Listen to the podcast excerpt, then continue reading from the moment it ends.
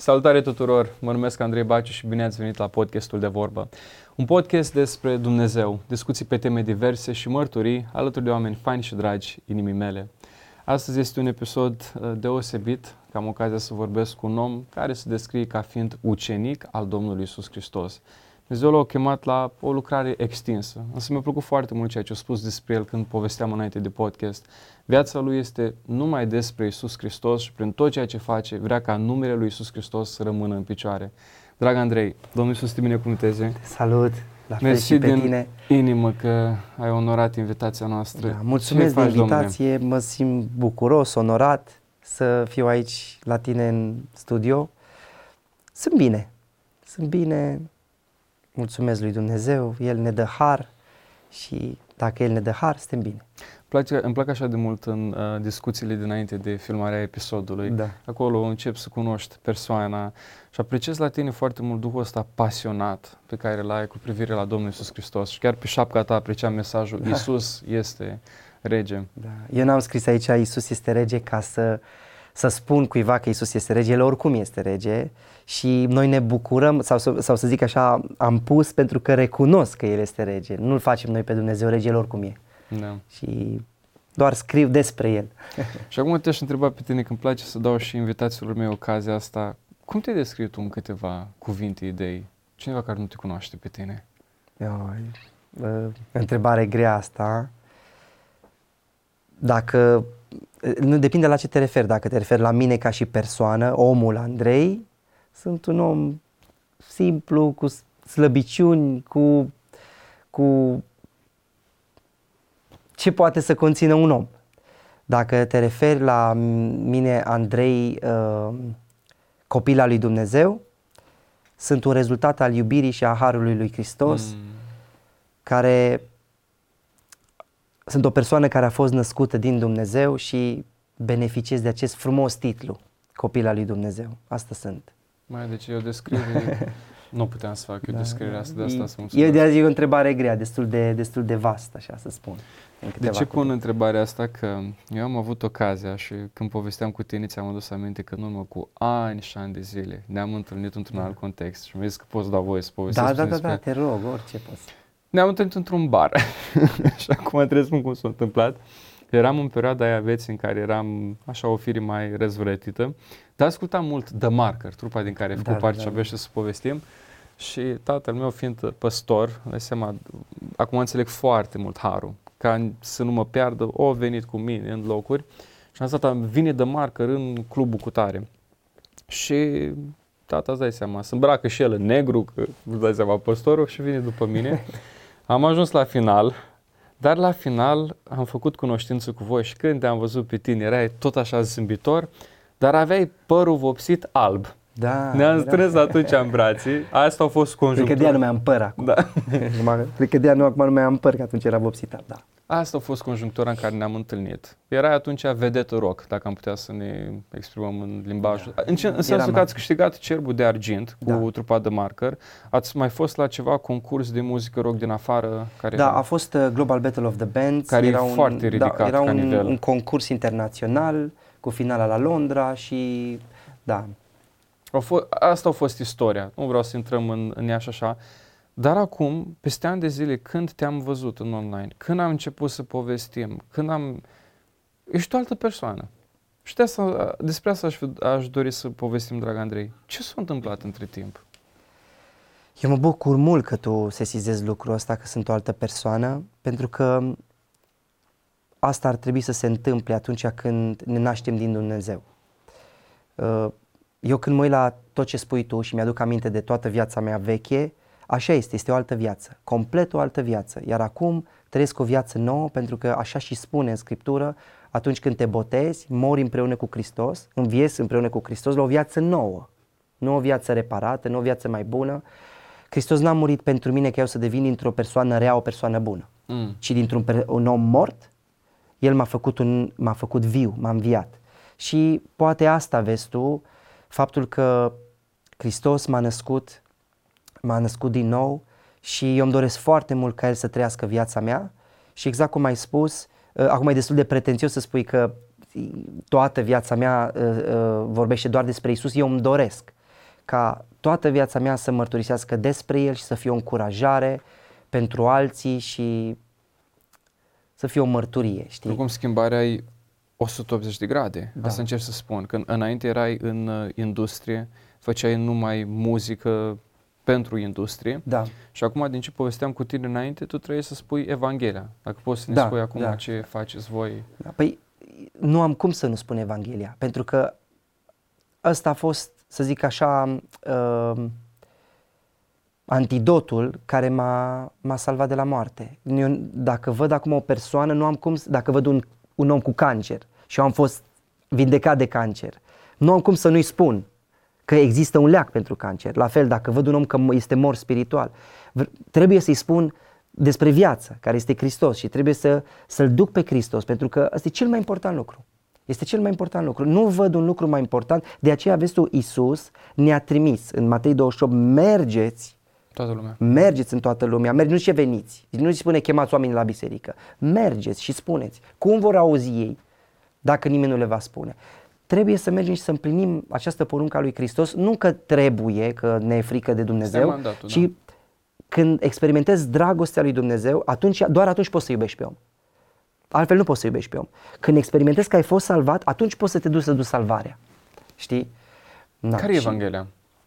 Că văd că spui Evanghelia, vestea bună. Da, asta este, exact ce ai spus, este o veste bună, niciodată nu e o veste rea, este o veste bună care îi aduce omului speranță și um, Evanghelia este, să spun așa, cumva mesajul iubirii lui Hristos. Faptul că Dumnezeu a dat pe singurul său fiu ca oricine crede și vine la el să nu piară, să aibă viață veșnică și omul are nevoie să audă asta. Omul are nevoie să audă de reguli, de trebuie să te sfințești, trebuie să te cureți. Atunci când înțelegi dragostea lui Dumnezeu, nu mai trebuie să spună nimeni ce trebuie să lași. Hmm. Pentru că tu te îndrăgostești de Dumnezeu și în relația aia apropiată tu nu mai vrei De să ce? Că superi pe natura Dumnezeu. ta din, din, din interior este schimbată. Chiar Domnul Iisus Hristos îi spune la un moment dat fariseilor, voi sunteți ca niște morminte văruite. Da. De ce? Pentru că prin exterior încercați să vă schimbați, dar interiorul e, e mort acolo. Acolo e, e când da. te întâlnești cu Domnul Iisus Hristos, că ai zis un lucru care m-a, m-a atins. Nu ai cum să iubești pe oamenii din jur dacă n-ai înțeles harul și dragostea. Da, n-ai cum. Dragostea aia vine în interiorul tău, produce acolo schimbări, e ceva uh, lăuntric, te cucerește cu blândețe Da. și după aia te face să spui și mai departe. Și Da. asta e Evanghelia pe care o- Andrei, ce e dragostea? Noi, când Dumnezeu, când Dumnezeu a inventat dragostea, ok, s-a uitat la creație și a spus, dragilor, acum eu o să inventez ceva deosebit, extraordinar. Și acest ceva pe care eu să-l inventez se numește dragostea. Eu acum fac așa o fabulă, da? și da. creația a întrebat, uh, ok, și care e definiția dragostei? Societatea ne spune că dragostea înseamnă să simți, să uh, dai uh, uh, sau să iubești pe cel care cumva e în standardele tale, să fii afecțios. Nu e aia dragostea. Nu. Dragostea, Dumnezeu a numit-o așa. Dumnezeu a dat pe singurul său fiu. Aia e definiția dragostei. No, când omul primește această revelație și înțelege că Dumnezeu a dat și înțelege că Dumnezeu a dat pe singurul lui fiu să piară în locul lui, atunci, pentru singura dată, el are un motiv să iubească. Altfel nu-i motiv să iubești. Eu înainte citeam uh, uh, uh, 1 Corinteni 13 și scrie acolo, dragostea este îndelung răbdătoare și așa mai departe. Și spuneam, Păi e ok, acum trebuie să fiu răbdător ca asta-i dragostea și mă chinuiam, trebuie să acopăr totul ca asta-i dragostea. Nu, ai, nu ai dragoste, aia este manifestarea dragostei. Hmm. Dragostea înseamnă că Dumnezeu l-a dat pe Fiul Său. Și atunci automat din tine ies roade să ai răbdare, te-ai să întâlnit cu acoperi. Hristos. Da, atunci dragostea începe să se manifeste. Mm, De Da. exemplu, când te ascultă acum cineva, spune, băi, omul ăsta atât de pasionat, vorbește de Dumnezeu, e clar că a crescut în băncile bisericii cu astea. Dar te-aș întreba puțin acum, să întoarcem în Da, trecut. da. Vorbim aici ca în Inception. Inception începe cu sfârșitul, continuă cu începutul, Da. așa facem și noi. Um, cum a fost viața ta înainte de Hristos? Că ai zis că erai un tip religios. Foarte Da, interesant. da. Că șa, de ce pun întrebarea asta? Și așa sunt foarte mulți oameni religioși, Mhm. uh-huh. Doamne, n-am dat în cap la nimeni. Doamne, eu sunt, omule, eu sunt bun, nu Da. scala din închisoare. Da. Bun, dar vreau să facem o diferență între a fi religios și a avea o relație autentică cu Dumnezeu. Da. Și ne întoarcem în trecutul tău. Cum era viața când erai religios? Mhm. Ca să vedem care a fost schimbarea și ai ajuns să cum ești. Andrei, e unul dintre cele mai periculoase locuri în care poți să fii. Ce, să fii religios? Da. Deci, știi că spune, spune în Apocalipsa, zice, din cauza că sunteți căldicei Adică nici reci, nici calzi. Da, căldicei vă voi scuipa din gura mea. Vezi, în mintea noastră este așa, rece, căldicel și în clocot. Dar acolo zice, o de a fi reci, sau de, știi, o de a fi reci sau un clocot. Deci când ești căldicel, trăiești, de fapt asta e și religia. Tu te minți singur că ai o relație cu Dumnezeu bazat pe niște fapte religioase sau pe un dresaj religios care îl înveți în biserică sau în sistemul religios din care faci parte. Dar tu nu-L cunoști pe Iisus Hristos. Și crești într-o cultură, da, care într-adevăr este morală, și budiștii morali, și atei morali, și, și tu crești acolo și, ba, chiar mai mult, ai și o mândrie spirituală, îl urăști pe păcătos, stai în stația de autobuz și te uiți și uite, la ajunge în iad, la ajunge în iad, la ajunge în iad. Iisus este prietenul păcătoșilor. Da, și te gândești, mă, păi Dumnezeu este, cam majoritatea creștinilor se gândesc, mă, Dumnezeu este baptist sau e ortodox sau e nu știu cum și toți cei care nu sunt ca noi vor ajunge în iad. Da.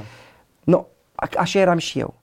Uh, eram, nu căldicel, că pot să spun că eram mort, dar uh, știam cam toate tricurile astea religioase. Știi, mergeam la biserică, la tineret, la ceea ce e foarte ok, să mă înțelegi. Mai bine mergi la biserică decât Da. să te îmbeți în club, știi? Da. Dar um, cumva mergeam la conferințe în tabere și asta m- m-a ajutat, că am auzit cuvântul lui Dumnezeu, am experimentat, am fost într-un mediu safe, dar aia nu e egal că l-ai întâlnit pe Hristos. Da, da, da. Știi? Da, da, da, de aici foarte, foarte multă important. lume, știi că e vorba românească, se îmbată cu apă rece, Da. că mă, eu mă duc la biserică, îmi dau zeciuiala, mă duc la tineret, fac aia, fac aia și Postesc. eu, da, am o viață cu Hristos. Fals, total. Fals total. Până când omul nu devine sincer și până când nu aude Evanghelia care este puterea lui Dumnezeu, nu a lui care o spune, sau vreo doctrină denim- denominațională, știi? Adică am venit eu cu doctrina mea și ai să-ți explic cum e Evanghelia. Nu. Este puterea lui Dumnezeu care vine în ziua cercetării și când îți lovește inima, exact cum ai spus tu, îți schimbă toată viața. Da, da, da. Așa s-a întâmplat la Și nu mine. este o forțare, uh, o mică paranteză, da, te rog, nu e o te rog. forțare, e ceva natural care vine din interior, de la Duhul Sfânt și să vă vedea asta în viața ta. da. E, continuă, te rog. Da, de exemplu în viața mea, uh, no, eu am crescut în jumătatea din fața bisericii. Am cântat, am văzut cam cum se întâmplă, cum se conduc bisericile, cum sunt pastorii, cum, cumva am, am, am văzut cam Ai toată prins treaba și asta. limbajul de mic?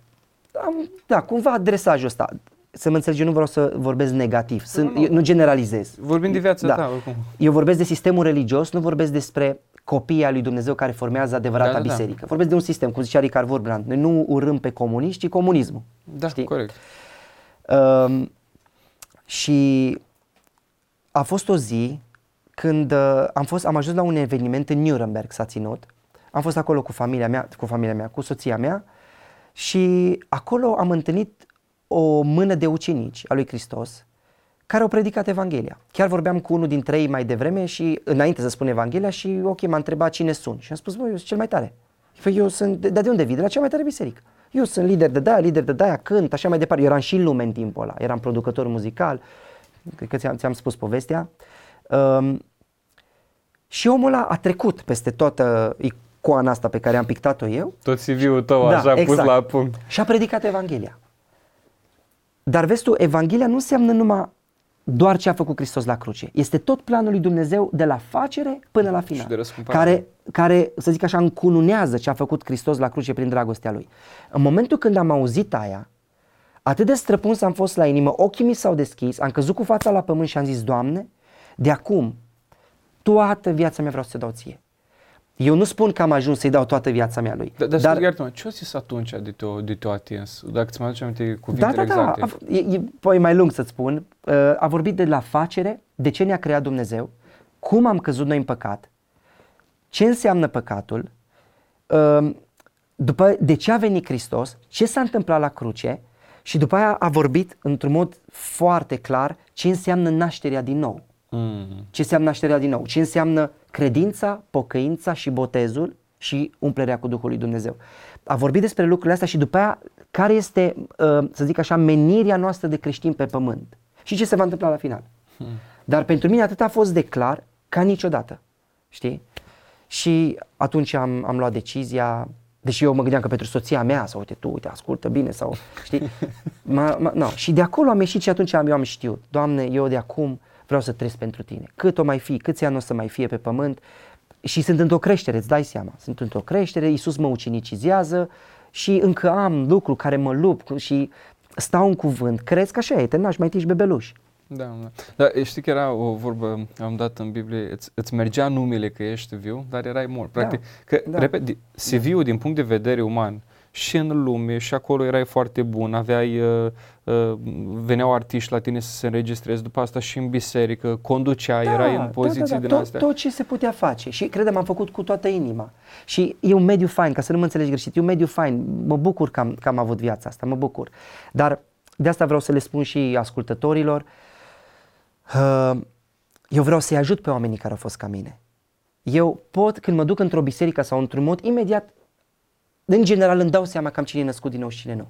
Știi? Mm. Văd tineri care sunt prinși de lume, care sunt prinși în păcate, care sunt și ei dintr-o disperare caută într-un fel, dar vreau asta, eu vreau să le, să le spun că există o viață adevărată. Ce sfaturi, ce sfaturi avea, de exemplu, pentru niște tineri care cochetează cu, că și am da. avut lucrurile astea, da, da, da. Uh, vor să ajungă la show de muzică, da. Uh, fete, de exemplu, care, bă, vreau să fiu și eu ca cântărețul XY, nu dau nume, vreau să am faima aia, că nu mă voi compromite.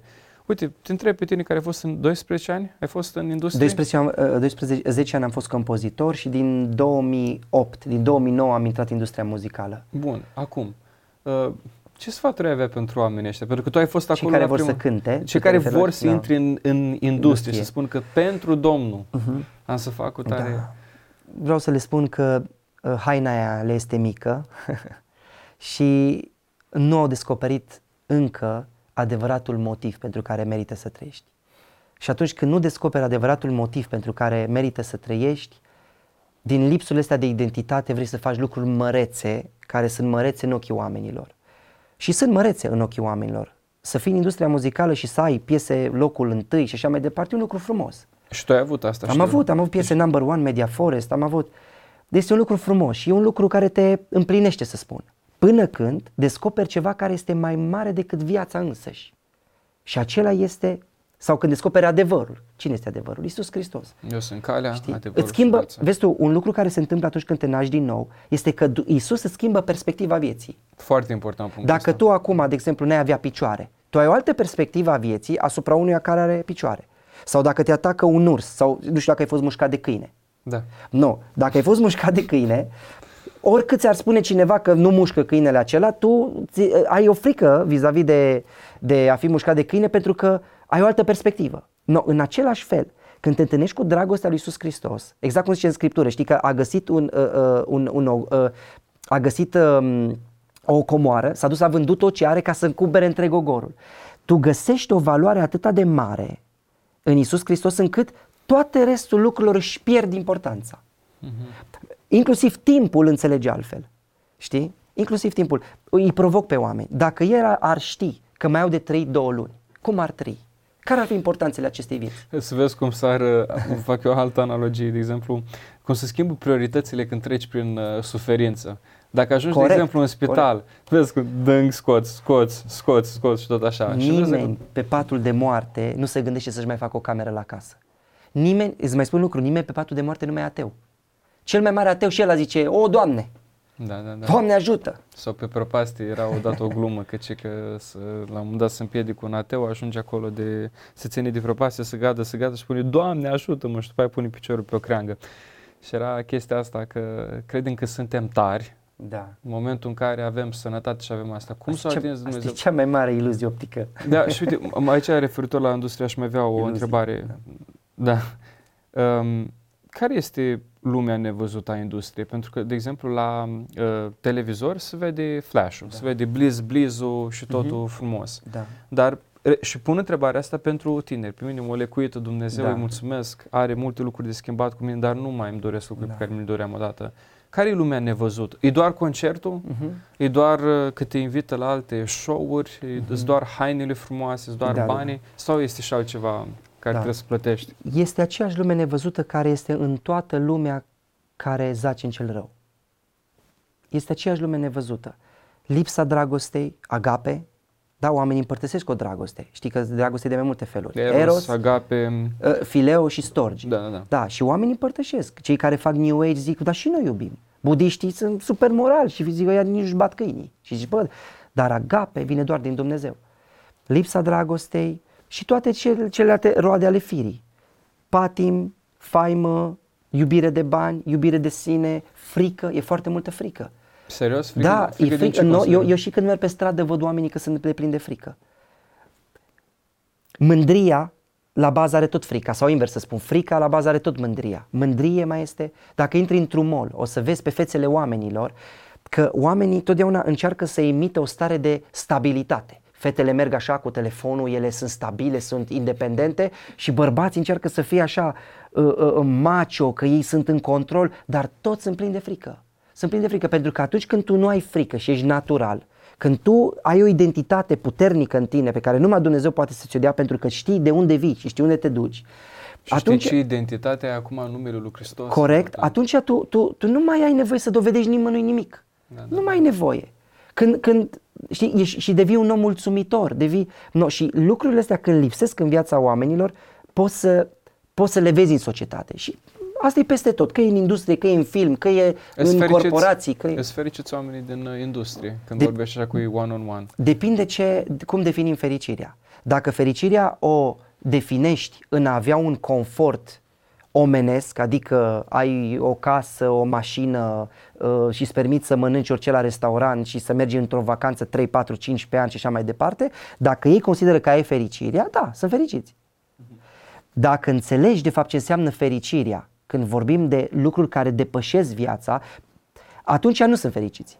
Vezi tu, omul, omul este fericit pe, ter, pe cum să zic, într-un timp foarte scurt. De exemplu, pandemia. A venit pandemia. Oamenii nu s-au vaccinat de COVID. Oamenii s-au vaccinat de frică de moarte. De frică de moarte. Înțelegi? Omul este, omul este fericit atâta timp cât toate lucrurile stau în control, dar lumea de acum, așa de mare pressing și așa de mare tulburare aduce în viața omului, stresul, rate, așa încât, da, ești fericire de o clipă din asta. Mi-am luat o mașină nouă până te plictisit de ea. Mi-am luat o casă nouă până m-am plictisit de ea. Mi-am luat o soție nouă până m-am plictisit de ea. Știi? Și cumva trăiești din fericiri astea mici, care toate sunt consumabile, toate să, să, să uzează, toate... Deci, întorcându-ne la întrebarea pe care am pus-o, o, o concluzie ar fi, uh, fericirea adevărată este numai în Isus și verifică-ți inima pentru care vrei să faci, um, ale, vrei să iei decizia asta să te implici în showbiz. Și repet, sfaturile astea vin de la un om care a fost da, acolo, a da. gustat. Da. Um, și, uite, personal, te rog frumos să mă corectez, eu n-am văzut, de exemplu, în România un om care în showbiz să facă ceea ce a promis că va face pentru Dumnezeu poate nu știu eu, mulți s-au dus, am da. auzit de cazuri, nu mm-hmm. dau nume, care da, zic, da, da, da, mă duc pentru Domnul, vezi acolo cum evangelizez eu. Și el în biserica lui, bărbai, nu, nu evangeliza pe nimeni. Da, da. Poate există, poate așa, dar din ce am înțeles este un drum destul de greu. Să fii în industria muzicală? Da. Da, este un drum, este un drum cu, care implică multe. E foarte pretențios. Da. da. Uh, Sărim acum din industria muzicală și dacă ai fi de acord, aș dori să vorbim puțin de tabăra 477. De tabăra sau... 477. Ce înseamnă numele, da. că sună, sună da. foarte fain și după asta uh, toate melodiile care au fost inspirate de Duhul Sfânt, tot ceea, cum a apărut ideea asta? Da, uh, tabăra 477 este, să spun așa, un proiect ca pe care Dumnezeu l-a înființat, pe noi doar așa ne-a pus uh, supraveghetor peste el. Numele vine de la Psalmul 47 cu 7, cântați Domnului o cântare înțeleaptă. Mm. Noi trebuie să fim călăuziți de Duhul Sfânt uh, ce compunem și ce scriem. Nu putem să cântăm așa din capul nostru și trebuie să avem o viață cu Hristos ca să putem să cântăm o realitate. Uh, și da, suntem impresionați de ce se întâmplă cu tabăra. Nu am avut nicio motivație să creăm vreo industrie, să creăm vreo, nu știu, vreun tren muzical sau să, să ci pur și simplu uh, ne dorim ca să îmbogățim repertoriul, uh, să spun așa, pieselor creștine și să fie un, o încurajare și să-i ridice pe oameni, să-i ajute pe oameni și sunt, acestea. Și, eu fac o paranteză, ce mi se pare interesant este că bisericile din România cântă melodiile care au fost da. inspirate da. din uh, Dumnezeu.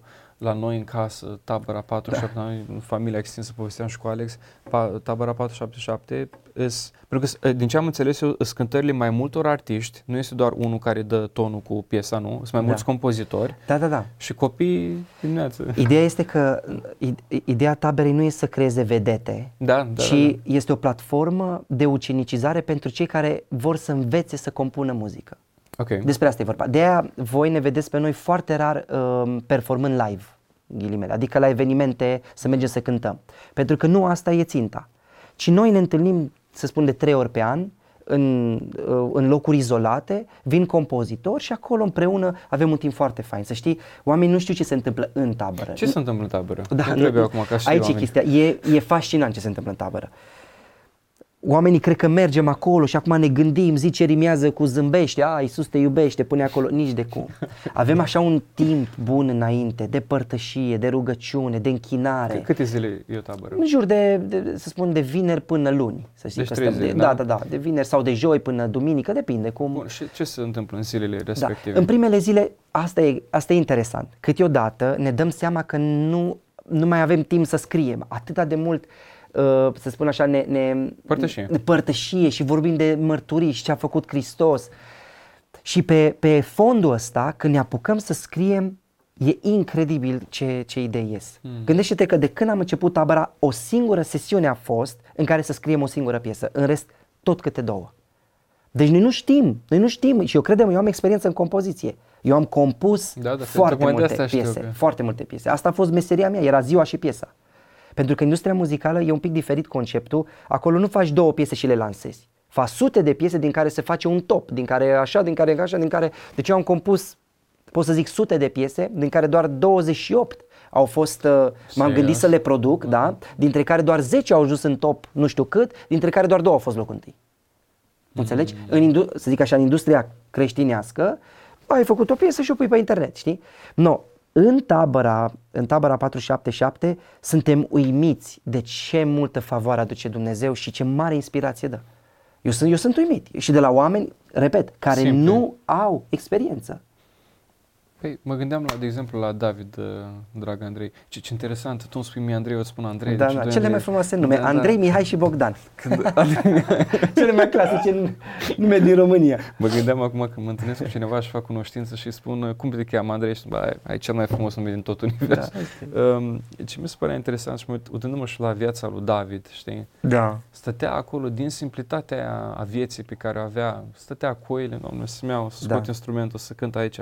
Dar practic ce era? Era un, un răsuflu al sufletului, al inimii, da? Da. Cu ceea ce avea în interior despre Dumnezeu. Și practic asta se, se, se vedea că am ascultat toate piesele voastre, se vede că alea sunt trecute prin cuptor, adică nu sunt luate din cărți. Da. Oamenii care le-au compus Aici e chestia, că voi ce, ce piesele pe care le-au zis în tabără sunt mărturii trăite. Noi avem Asta o vorbă, e. avem o vorbă, știi că se spune astăzi că lauda și închinarea uh, este o viață trăită și așa un slogan, într-adevăr, uh,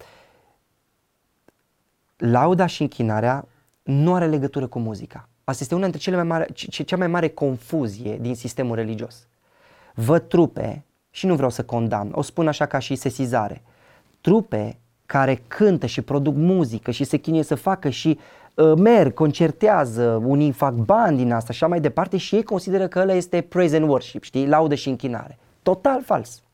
Prima dată când apare conceptul de laudă și închinare, este în Geneza 22, când Avram îl ia pe Isaac și merge ca să sacrifice selia lui Dumnezeu. Lauda și închinarea este viața noastră dată lui Hristos pe care o putem cânta câteodată. Asta înseamnă lauda și închinare. Deci dacă eu nu pun viața pe altarul lui Hristos, nu există laudă și închinare. Dacă este invers, cântăm ceea ce nu trăim, e religie. E religie. Și de aia, ă, ăsta este, ă, cum să spun, ăsta este locul în care apare o urăciune pe care o numesc industria muzicală creștină.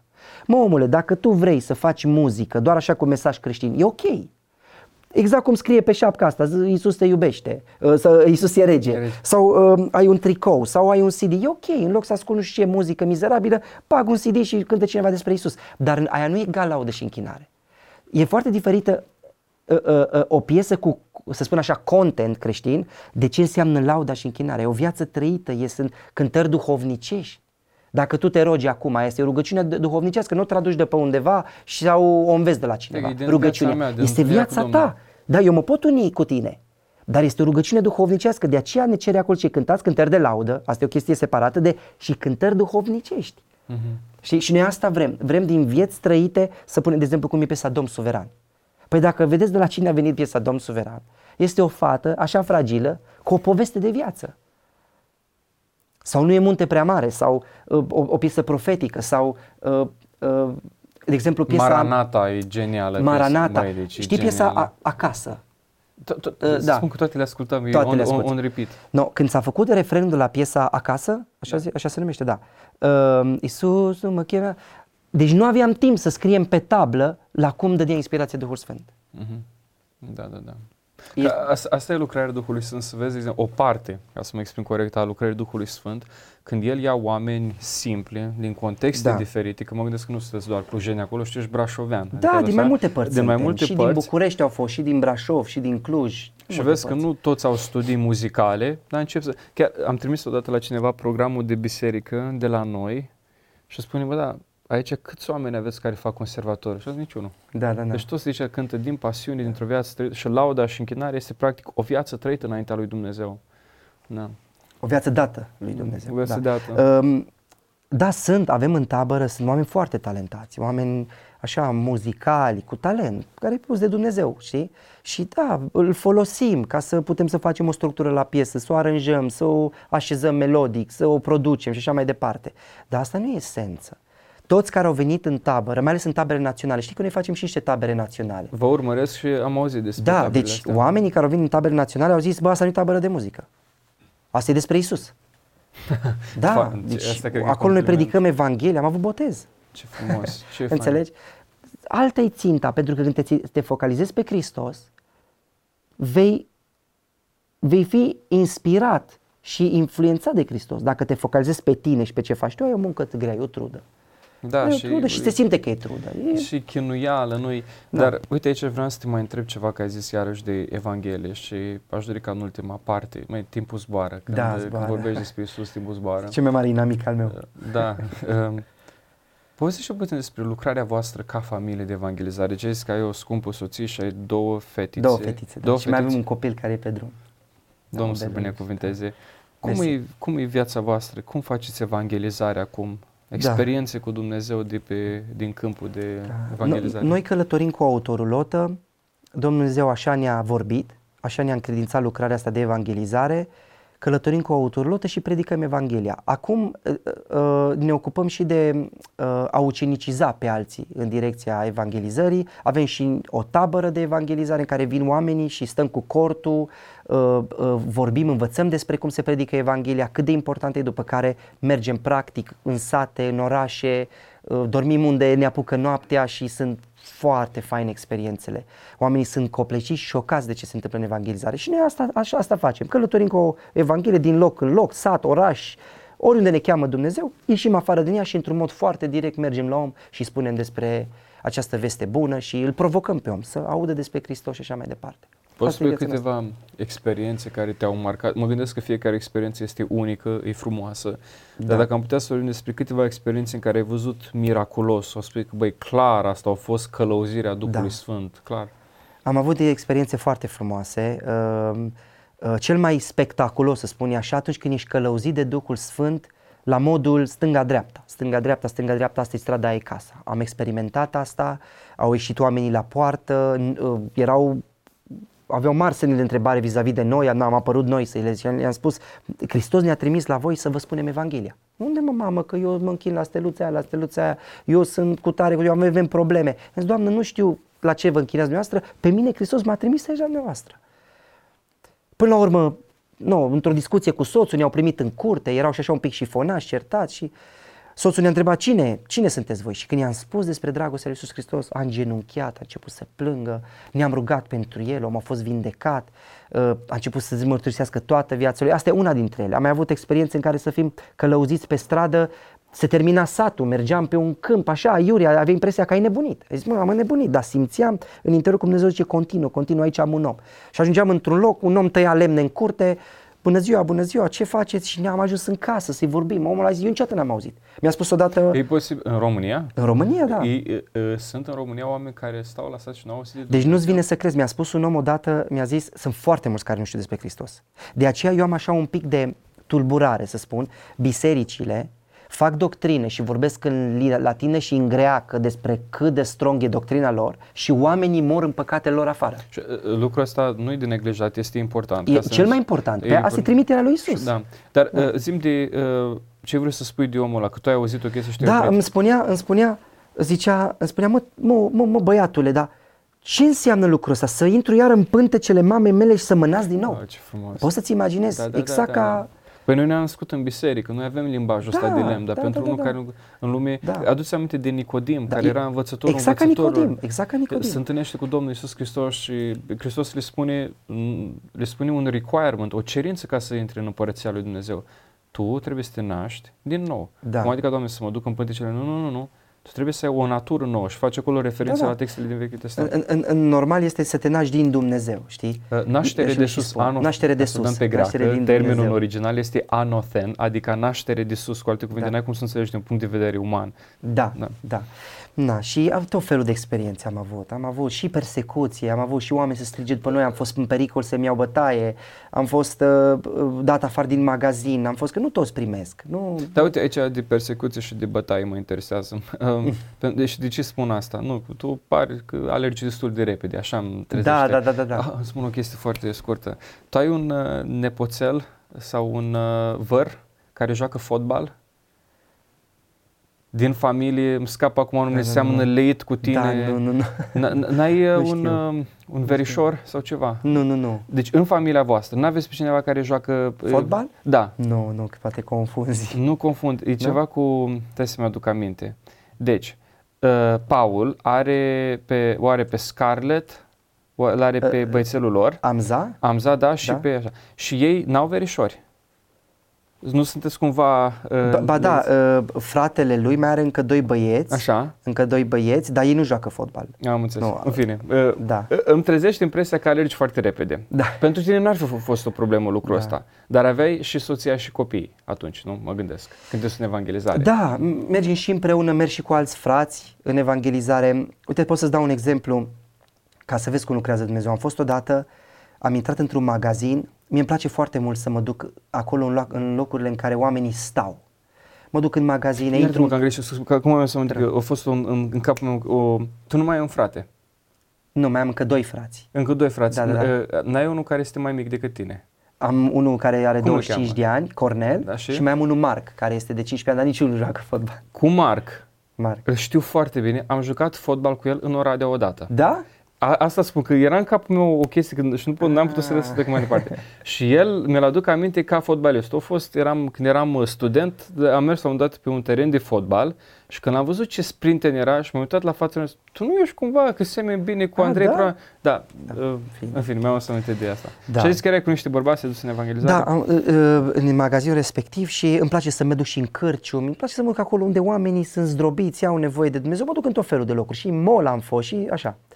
Um, și era un tip acolo și eu m-am dus la ei, le zic, mă duc foarte direct, dragilor, am venit să vă spun de cea mai tare veste pe care puteți să o auziți voi. Nu există ceva mai, mai important și toți sunt curioși, ok? Ce să... Și a, vreau să vă spun, ați auzit voi de Iisus, de Iisus Hristos? Și a făcut El acum 2000 de ani la cruce și oamenii imediat dau berile jos, le palmează, că imediat uh, conștiința începe să urle și să zică ăsta e Dumnezeu adevărat. Și atunci oamenii scopleșiți, vine, în fine. Și uh, unii se, să zic așa, se tumefiază, altora le rușine și alții devin violenți. Și un tip a început să mă înjure și să mă amenințe și așa. Și după el a spus, "Ă, cine ești tu? Și am spus, eu sunt Andrei Prodan, unde stai? Eu sunt foarte sincer cu ei, foarte, stau în Codlea, județul Brașov și așa. Uh, uh, a început să mă înjure din nou și așa și după aia a zis, dăm numărul tău de telefon. I-am zis, ok, i-am dat numărul de telefon. Și uh, a, f- a fost violent. A fost violent, s-a ridicat așa în picioare, în fine, am plecat de acolo, eram cu niște ucenici, le explicam, ne-a zis, uite cum se manifestă un spirit anticrist și așa mai departe, mă gândeam eu.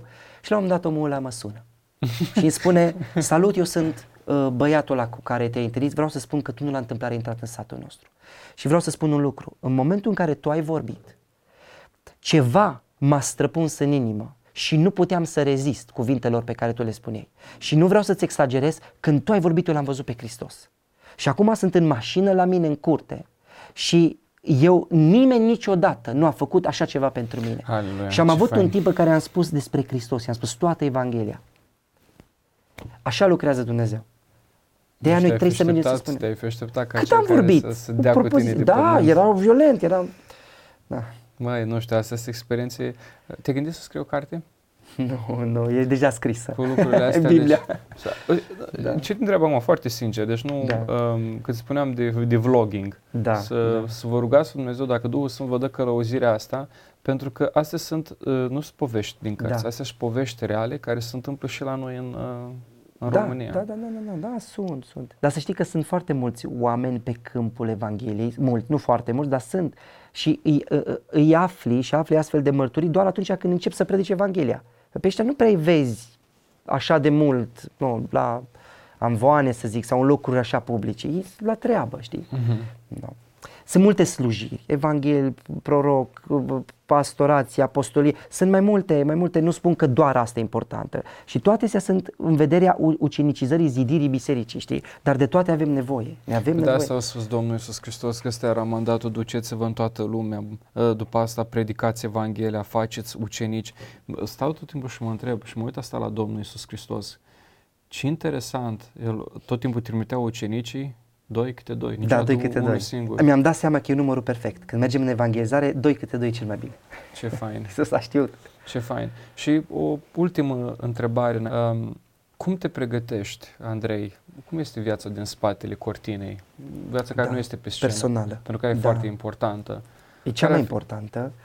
Uh, Vreau să spun, încerc să nu fie o viață separată, cea de pe scenă sau scenă. Cea În văzul oamenilor. în văzul lasă oamenilor spune. și cea personală. Pentru că am trăit destul de mult în dualitatea asta, știi?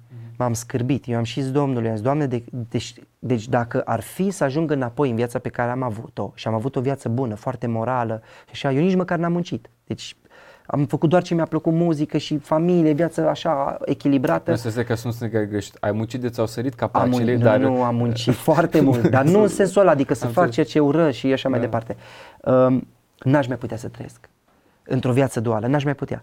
No, și în viața personală Dumnezeu mă ucenicizează, stau în cuvânt, îl caut pe El, mă rog, uh, uh, caut ca El să-mi vorbească, m-a săturat de atâtea învățături, caut ca El să-mi vorbească personal. Uh, uh, uh, îmi doresc totdeauna să fiu însetat însetat să-L cunosc personal. Nu un Dumnezeu pictat pe pereți sau în imaginația învățătorilor, ci să-L cunosc pe El personal. Eu aia, aia și încurajez pe oameni, oameni să devină onești cu Dumnezeu. Cum îl cunoști pe Dumnezeu personal? Atunci când devii onest, atunci când devii sincer și te rogi lui Dumnezeu așa cum ești tu. De multe ori ne rugăm lui Dumnezeu ce, ne pla- ce credem noi că lui ar plăcea să audă. Doamne, îți mulțumesc că Tu mă Asta este un, binecuvântezi. punct, este un punct foarte Da, important. nu, eu, eu mă rog, eu, eu m- am, am avut momente când m-am rugat, ne Doamne, sunt zdrobit, eu nici nu mai cred în Tine acum. Sunt, nici, nici, nu, nici nu te iubesc, nici nu, nici nu, te, nici nu cred că existi. Te rog, eu nu pot să urc în cer, eu nu am cum să urc la Tine, dar Tu poți să vii la mine. Ajută-mă și atunci vine Dumnezeu. Când suntem onești, de aia Iisus ura fariseismul. Iisus ura fariseismul, de aia și dă pilda în care zice unul zdrobit în templu, zice ai milă de mine să bătea cu pumnul în piept, pe când altul zicea eu nu sca ăla sau nu sca ăla. Cine crezi că a fost îndreptățit? Un om, sim, asta spune sistemul religios, ăsta e unul dintre cele mai mari pericole, pericole. Manipularea, noi înce- încercăm să-L manipulăm pe Dumnezeu, încercăm să avem o fațadă mincinoasă și le recomand oamenilor să devină onești. Doamne, ăsta sunt. Și când mă uit la cuvântul Tău, la oglinda, că asta e oglinda vieții noastre, cuvântul lui Dumnezeu, Doamne, nu seamănă. Asta, asta este ideea pe care am vrut să o spui și mă bucur că ai, ai spus-o. Poți să devii onest, dar în lumina cuvântului lui Dumnezeu. Corect, Deci corect. nu se poate fără cuvântul lui Dumnezeu, Da. nu se poate fără rugăciune. Nu, ăla e Că dreptarul. Mă uitam, amin, mă uitam de exemplu la viața Domnului Isus Hristos, întreabă ucenicii, nu Doamne cum să învie morții, cum să vindem, cum să asta, Doamne cum pot să mă rog, învață-mă să mă rog, dar un alt lucru, când mă uit la Domnul Isus Hristos când era atacat, spunea mereu, este scris, este scris, este scris. Da. Ultima întrebare, de ce Isus? Pentru că El este calea, adevărul și viața. Orice, alt, orice altă uh, cale te duce în rătăcire, orice altceva numim noi viață este moarte și orice alt subiect în afară de El este minciună. Hmm. De asta. El este singura cale, singurul adevăr și singura viață și nimeni nu vine la Tatăl decât prin El. Răspunsul ăsta este răspunsul unui om care s-a întâlnit cu Domnul Iisus Hristos. Spunea Domnul Iisus Hristos, Doamne, cum putem să ne dăm noi seama dacă cineva dă doar din gură și nu și joacă teatru? Vă veți să uita la roadele lor, ceea ce vor Roadele, face. alea și sunt, asta alea e, sunt importante, da. Dragi telespectatori, dragi ascultători, Dumnezeu vă iubește și vă aștept și data viitoare la un nou podcast. Până atunci, toate cele bune!